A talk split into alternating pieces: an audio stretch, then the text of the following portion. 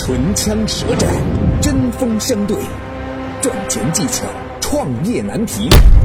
崔磊 vs 创业导师尚真涛，谁能获胜？马上进入今天的创业找崔磊。崔磊，乐客独角兽创始人、天使投资人，创办了《创业找崔磊》节目。尚真涛，梦湖网络董事长、CEO，教育部特聘全国大学生创业导师。下面进入问题一：社交软件与婚恋互联网巨头盛行，线下婚姻中介创业是否还有前景？下面有请尚真涛表达他的观点。各位听众，大家好，我是嘉悦学院的 CEO 尚真涛，曾经做过一个线上的一个呃分界所，所以今天这个讨论这个话题，我还是有一定的发言权的。啊，第一个呃方面来讲的话，就在这个过程中做的时候，我发现了几个问题。第一个问题的话，就是呃会员这边他，比如说我来到你这婚介所来择偶，那么其实他的要求啊是很难明确的。他就是说，我想找个合适的，或者找是怎么样的。你帮他去找的时候啊，他总希望有更好的，他希望你能推更多，这是一个问题。第二个问题的话，就就是你的用户你是留不住的。什么叫用户留不住啊？就是这是我后来在研究商业模式中，我发现他几乎中了一个就最差商业模式的招儿。这个招儿是什么？就是用户得到了他想要的，他会走；得不到他想要也会走。就像你跟他介绍一个对象，他找到了对象他也会走，他找不到对象也会走。就意味着的话，你永远在复新，你去永远在获取一个新的用户，而老的用户又很难跟你做太多的呃二次的转化。啊，他下次再找你不知道是什么时候，你只能靠他帮你做一些口碑营销而已，呃，这是一个比较差的商业模式。所以在这个过程中，导致了用户越来越虚，呃，要求越来越虚化，呃，所以中介所就很难了。很难的话就怎么样？要么就一次呃一次坑个够，就很简单，就是我把这个介绍费推得很高，比如说一次收你个十万八万，反正我给你介绍十个二十个，你成不成？不成拉倒。到最后的结果是。你也知道质量太差，那那他用户肯定说啊，你推的这个人不好。那质量太好的人嘛，其实人家也不缺对象，最后就变成了是什么？就是分介所啊，搞了很多这个托儿，这个托儿嘛就介绍给他，然后收一天价这个这个介绍会。后来嘛就把这个市场搞得很乱，这是一个啊，就我刚才讲到的这个会员跟这个呃婚介所之间乱象。第二个，什么样的会员他会选择在婚介所里面去呢？哎，我原来在服务的过程中，我发现，就往往是呃自身条件不是特别好的，比如说大龄的这个单身男青年，呃，要么就特别挑，呃，要么就身体有缺陷，啊，要么的话就是那种离婚丧偶的，他其实是真正的来说的话啊，他本身上没什么问题，但是，呃，这种东西对他来说，就是说在婚恋市场上来说是也是相对来说别人也会有各种芥蒂的，就往往就是过来择偶的人。他本身的条件并不是你想象那么好，因为特别好人他不需要到你这来，但是他希望找一个好一点的，呃，这这个过程中就很难去做这样一个捏合的这个这个工作，啊，所以说最终来你无论你服务的好还是服务的不好，最后怎么样很难，因为你无论找到了不找到了，或者这中间怎么样，你很难去导到一个人提高一个用户的满意度。啊，最后呢，我们发现的话，这个线下的分分界所啊特别难开，线上嘛很简单，我给你提供会员，然后你愿意你就去，找不找得到我不管。这种的话，但是这种后来也也也也因为审核不完善，也因为这个涉及到人与人之间交往啊，更信任啊，也出现了很多问题啊。总体来说嘛，我觉得呃，婚姻这个事情是一个刚需，但很多时候需要有一定的缘分，在特定的条件下催化下面的一个结果。啊，这个结果的话，我觉得有，就是说捏合成功的因素非常多，啊，我觉得呃，如果说开分界所而言的话，我觉得呃，如果你有这个情怀，你可以去尝试一下，但是它确实不是一个非常好的商业模式，或者一个非常好的生意。感谢尚真涛的精彩发言，下面有请崔磊表达他的看法。婚姻介绍所这个行业啊，它真的不是互联网能够影响得了的。我先跟各位讲个案例吧，就是珍爱网，大家都知道啊，行业当中现在应该是号称排名第三吧，但他自己一直都说是排名第一。那排名前列的，反正就有世纪佳缘啊、百合网啊等等啊。这个真爱网现在的整个发展情况怎么样呢？啊，这个真爱网目前的业务构成，与其说它是一家婚恋网站，倒不如说它是一家婚姻介绍所，顺便开了个网站吸引客流。它现在在三十七个城市拥有五十家线下的直营店，有两个客服中心。呃，真爱网的营收主要依靠这些线下的直营店。二零一五、一六、一七。然后这个板块的营业收入分别占据公司营收的百分之六十四、百分之七十三，还有百分之七十八。那么根据真爱网公布的数据啊，它在线下的这个一对一红娘服务的人均付费金额分别是一万五千九、一万五千七、一万六啊，这差不多就是一万五千块钱吧。这只是人均的基础费用，有了线下的服务才能够支撑得了这样的高费用。互联网婚恋交友平台把曾经遍布大街小巷的婚姻介绍所似乎冲击得一塌糊涂，但是现在你看行业当中巨头真爱网又回到了婚恋行业的原点，寻求变现。未来的想象空间不管大不大，反正他已经又把自己击败的对手重新变成了自己。我这个事儿其实是有道理和原因的，你就想啊，但凡是在线下需要进行服务的行业，互联网都无法冲击的。以前冲击的到底是什么呢？其实是把规范的行业变成了不规范。你以为过去有了互联网之后，大家就开始异地来进行恋爱、结婚了吗？不可能嘛！只不过是把婚姻介绍所本来是一个相对规范的行业，变成了通过个人、通过这个黑中介，甚至是通过一些所谓的爱情猎头，就是以个体的方式来去进行服务。但你后来发现说，个体的方式当然存在着各种各样的这种呃不规范啦，不管是管理上的不规范，还是说在经营上的不规范，那最后回到整个婚介所的这种形态也是说得过去的，所以不用去担心互联网给自己带来了什么样太大的冲击，尤其是在今天，对吧？你只要有线下服务，任何一个人都是一家互联网公司，任何一家互联网公司也必须要有落地的服务，它又是一家实体公司。今天这个概念已经完全重合在一块儿了，它已经不是一个对立的概念了。你看阿里做了这么长时间的所谓这个电商服务啊，电子商务的服务，在线上获得用户，但是它现在早就已经不是一家电子商务的公司了，对吧？它要把人、货、场这三件事情能够全部打通。那这个场到底是什么？就是消费的场景啊。所以我们用真爱网的这个例子，想告诉各位，在婚庆行业，它逃脱不了线下的服务。那么其他的行业，你仔细想想看，除了信息类的啊，除了这个文化类的，除了内容类的，我们大部分的生活需求都是需要在当地的这个就是场景当中来满足的。你需要了解到的是如何利用互联网的这个工具来去拓展自己的用户，而不是说把自己的服务搬到线上去。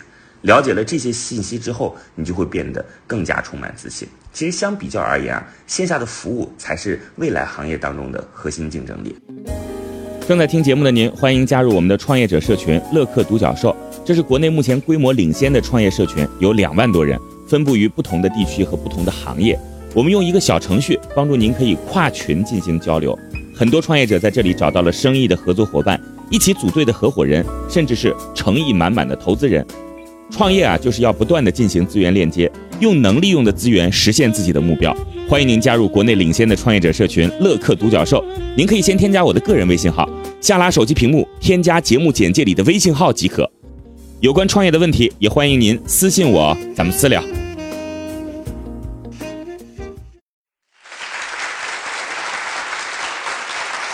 感谢崔磊的精彩发言。下面让我们来看看各位听众有什么看法。九零后工作时间比较多，这种线下介绍的方式，我觉得比较耽误时间，效率也不一定好，还是网上的比较高效一点，也符合现在年轻人的习惯嘛。现在的社会节奏非常快，也是信息化的时代，网络相亲我觉得是一个途径。开婚介所的话，线下成本你考虑过没有呀？啊，现在的网上鱼龙混杂，不光骗你的钱，还会盗取你的个人信息。同样是你花了钱，有的线下门店至少还更诚信一点。线下中介可以开的呀，拯救大龄单身青年的需求肯定有。结婚还是得在本地呀，你结合一点线上的运营思路，肯定能做好。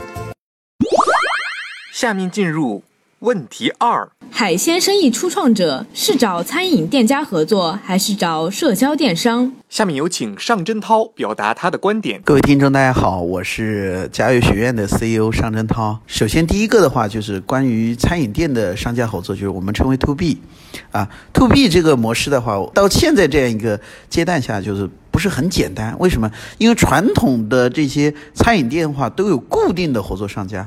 那你要找他合作，就意味着你要把其他原有的他的合作方给撬掉，就意味着的话，你这个难度你想可想而知。你要提供更多性价比的东西，还要有时间等待，还要，呃，人家因为人家的合同还没到期，你还有时间，还要等待，还要公关，这个难度可能还是有的。那不妨的话，选起另外一种方式，就是社交电商，啊，to C 的这种方式，呃，去做。那么社交电商的话，是现在我觉得发展比较快的一种电商模式。有传统的电商的话有两种，一个是平台式的一些大的电商平台，像京东啊、淘宝啊类似的，但是类似的它流量也特别贵。第二个，上面的用户呃商家竞争也很激烈啊，那么渠道的费用越来越贵，这个确实是也不是小卖家可以去做的。但是，呃，应运而生的，像目前的这种呃生鲜类做的非非常好的，比如说像现在这种云集呀、环球捕手啊、贝店，也是现在比较流行的一种社交电商的一些代表吧。他们的典型的思维就是这样子，直接把你的渠道费用、广告费用、各种费用让利给，呃，你的这个 KOL。啊，这个 KOL 的话是谁呢？他其实是首先是你的消费者，他对你这个产品本来就非常认可，他自己也消费非常真诚。然后你告诉他，呃，如果说他能把这个产品推给他身边的朋友，那么 OK，你可以给他提成，这是一点。第二个方面的话，还可以给他优惠，给他朋友优惠。那么做一些这些 KOL。啊，我 K L 成为意见领袖而言，他能得到两个好处。第一个好处是我本身就要吃的，你能给到我，哎，我还能得到最新鲜、最呃价廉物美的东西，这是一个，并且你还给别人便宜，给我优惠。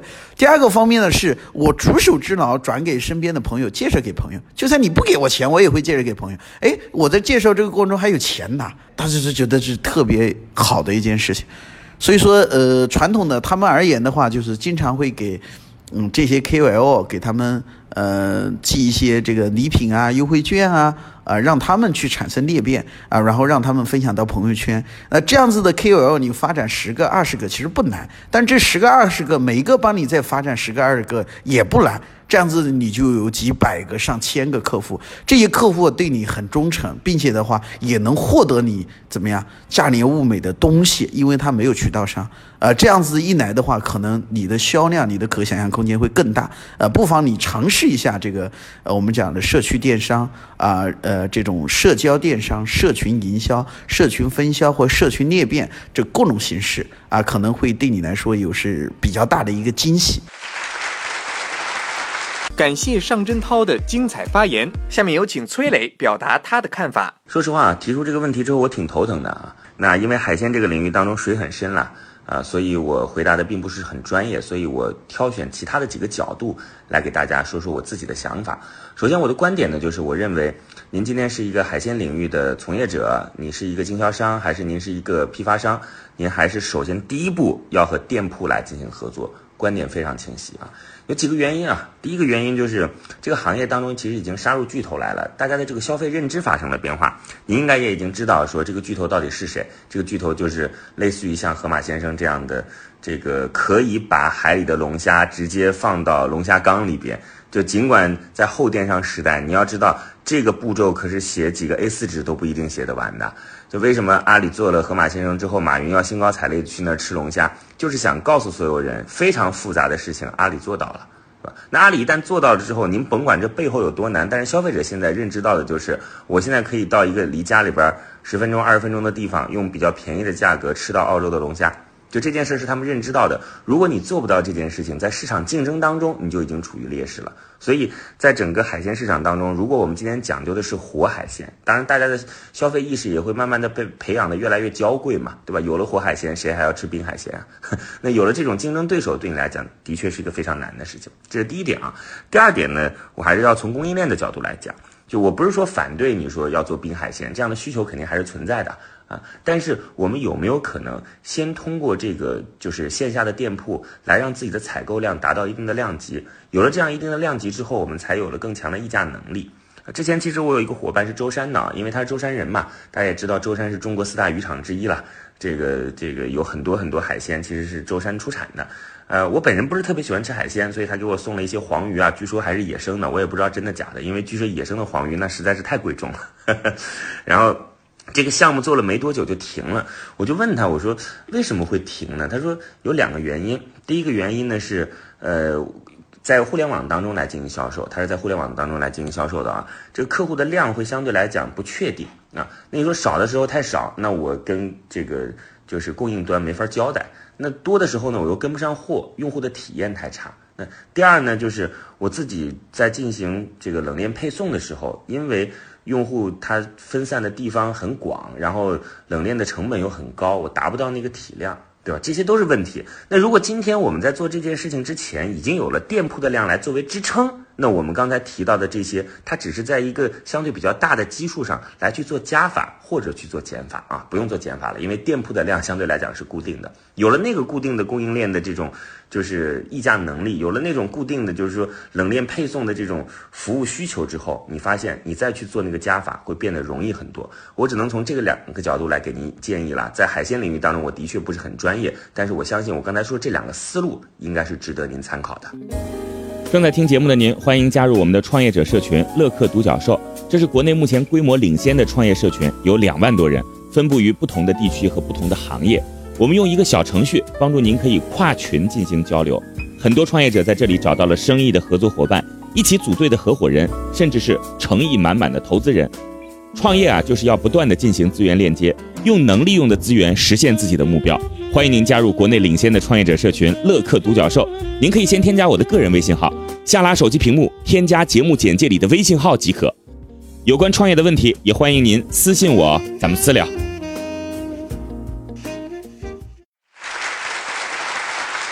感谢崔磊的精彩发言，下面让我们来看看各位听众有什么看法。海鲜还是得把货源保证好，只要你新鲜好吃，怎么卖都能卖出去。卖海鲜还是走社交电商？现在网购这么普及，直接服务于顾客，口碑做出来一下子就火了。海鲜海鲜就得吃新鲜啊！快递成本这么高，折腾不起啊！固定几个餐厅，每天按时送送货，多稳定。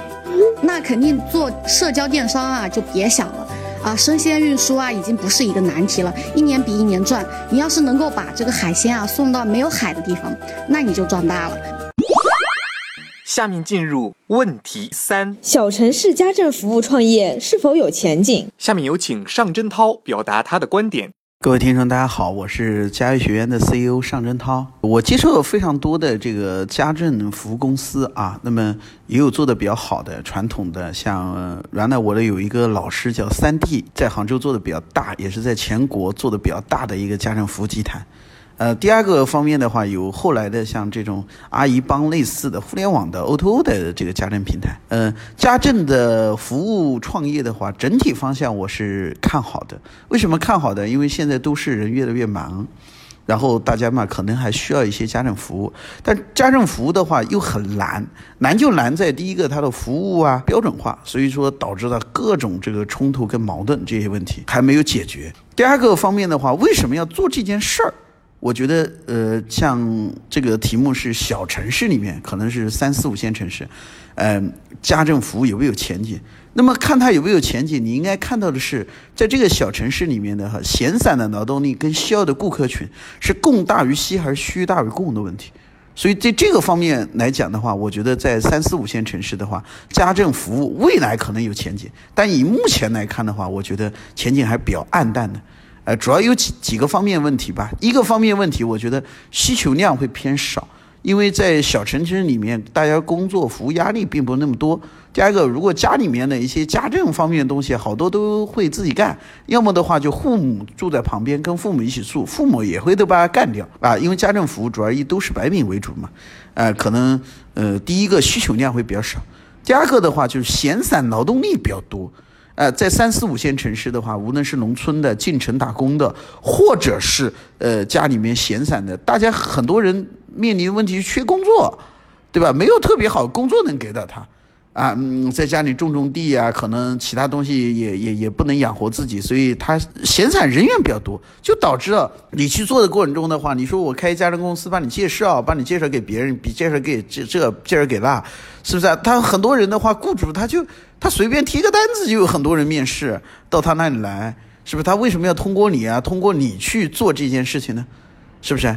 呃，我觉得这也是问题。第二个方面的话，就是说，呃，我觉得在三四五线城市人情比较大一点，人情比较大一点，就是说自己七姑妈八姨妈的，总有几个是农村的。你比如说我们老家里面，有时候想找一个保姆啊，找一个家政人员，往往都是会从老家里面问一问，哎，我亲戚朋友哪一个有，呃，有空有空过来帮帮忙，呃，一个价钱好谈一点，第二个熟人自己人嘛，总是呃说起来也说的好听一点，我是在帮自己人。啊，所以说，呃，第一个的话，我觉得，呃，人情方面的问题，所以大家会找到身边的人，不一定会信任家庭公，呃，呃，家政服务公司。第二个的话，这个市场是一个供大于求的一个市场，啊，所以说，我觉得不是特别好做。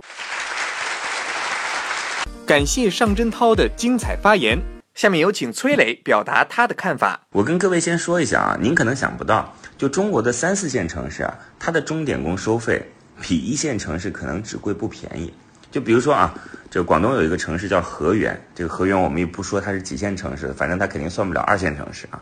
就河源这个城市，在一四年、一五年的时候，它的这个钟点工、家政服务的钟点工，一个小时的收费要达到四十块钱。那到现在为止啊，杭州作为中国的新一线城市，钟点工的收费也就是四十块钱，而且是平台收费啊。你到一个相对比较便宜的这种钟点工的这种。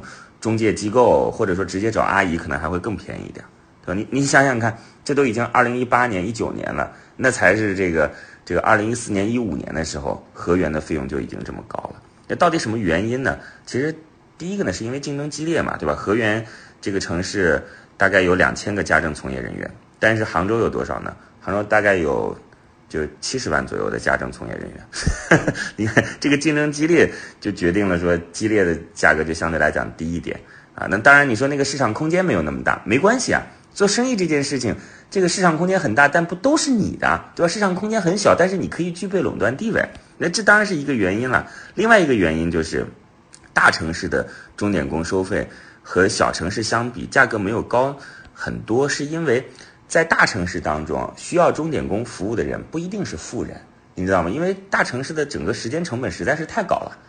你你看，看似一个月一万块钱，您说算是富人还是穷人呢？其实算是穷人嘛，对吧？他的整个生活成本很高，他的时间非常珍贵，他要赶在通勤，然后要加班等等等等。于是大城市就是用这个钱买时间的，但小城市能够去请钟点工这种需求的家庭，一般来讲都是富裕家庭。对吧？他的人均可支配收入起码是很高的，就是在这样的家庭当中，你说你能够去给他提供的服务场景和空间也就会变得更多，对吧？因为这些人手里边都有钱，而且用户又很精准，那么那抓到这部分人群之后，他们手中的这种钱有没有可能通过你的其他服务来进行链接呢？那比如说说一个其他链接吧，就奢侈品包包来进行养护的链接，你看这种有没有可能？家里边绿化服务的这种链接。是吧？然后还有一说，就是我有没有可能用一些这种智能家电的方式来通过钟点工阿姨来给家里边进行推销这样的链接？这当然我提的说法有些靠谱，有些不靠谱。但是我说的这个奢侈品修复啊、绿化这种肯定是靠谱的。那你你还可以再想想有哪些点子？就关键是你锁定的这个用户，他手中是有钱的，他已经是精准用户了，不像大城市当中，你给他辛辛苦苦的干他，发现说哦，原来他还没这阿姨挣的多。所以基于这样的原因，我认为。这个三线城市、四线城市做家政是有很多种新的方法的啊！你用这个点去打到家庭的需求，这其实在互联网当中是获取精准流量的一种方式。正在听节目的您，欢迎加入我们的创业者社群“乐客独角兽”，这是国内目前规模领先的创业社群，有两万多人，分布于不同的地区和不同的行业。我们用一个小程序帮助您可以跨群进行交流，很多创业者在这里找到了生意的合作伙伴。一起组队的合伙人，甚至是诚意满满的投资人，创业啊，就是要不断的进行资源链接，用能利用的资源实现自己的目标。欢迎您加入国内领先的创业者社群“乐客独角兽”。您可以先添加我的个人微信号，下拉手机屏幕添加节目简介里的微信号即可。有关创业的问题，也欢迎您私信我，咱们私聊。